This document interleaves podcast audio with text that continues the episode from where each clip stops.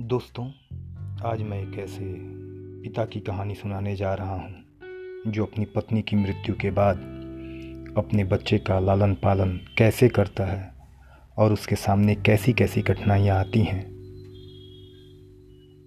इसका एक बड़ा ही अच्छा वृतांत बताने जा रहा हूँ।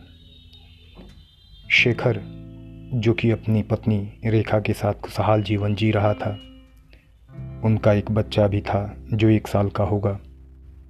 किंतु काल के कुचक्र ने रेखा को अपना ग्रास बना लिया। पत्नी की मृत्यु ने शेखर को तोड़ सा दिया।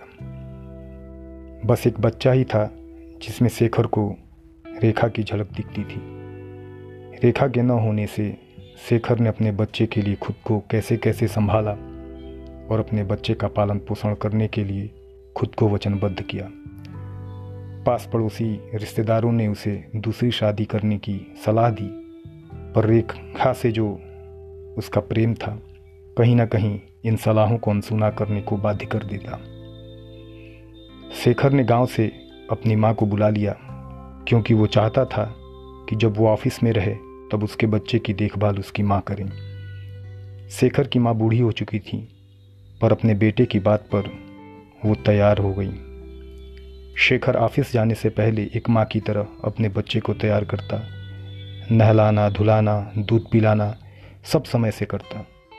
फिर ऑफ़िस जाते वक्त अपनी माँ को उसकी देखभाल करने को बोल देता। शेखर की माँ कहती, तू फ़िक्र मत कर। तुझे भी तो मैंने ही पाला है। तेरी तरह इसका भी ख्याल रखूँगी। ठीक है, अब तू ऑफ़िस जा।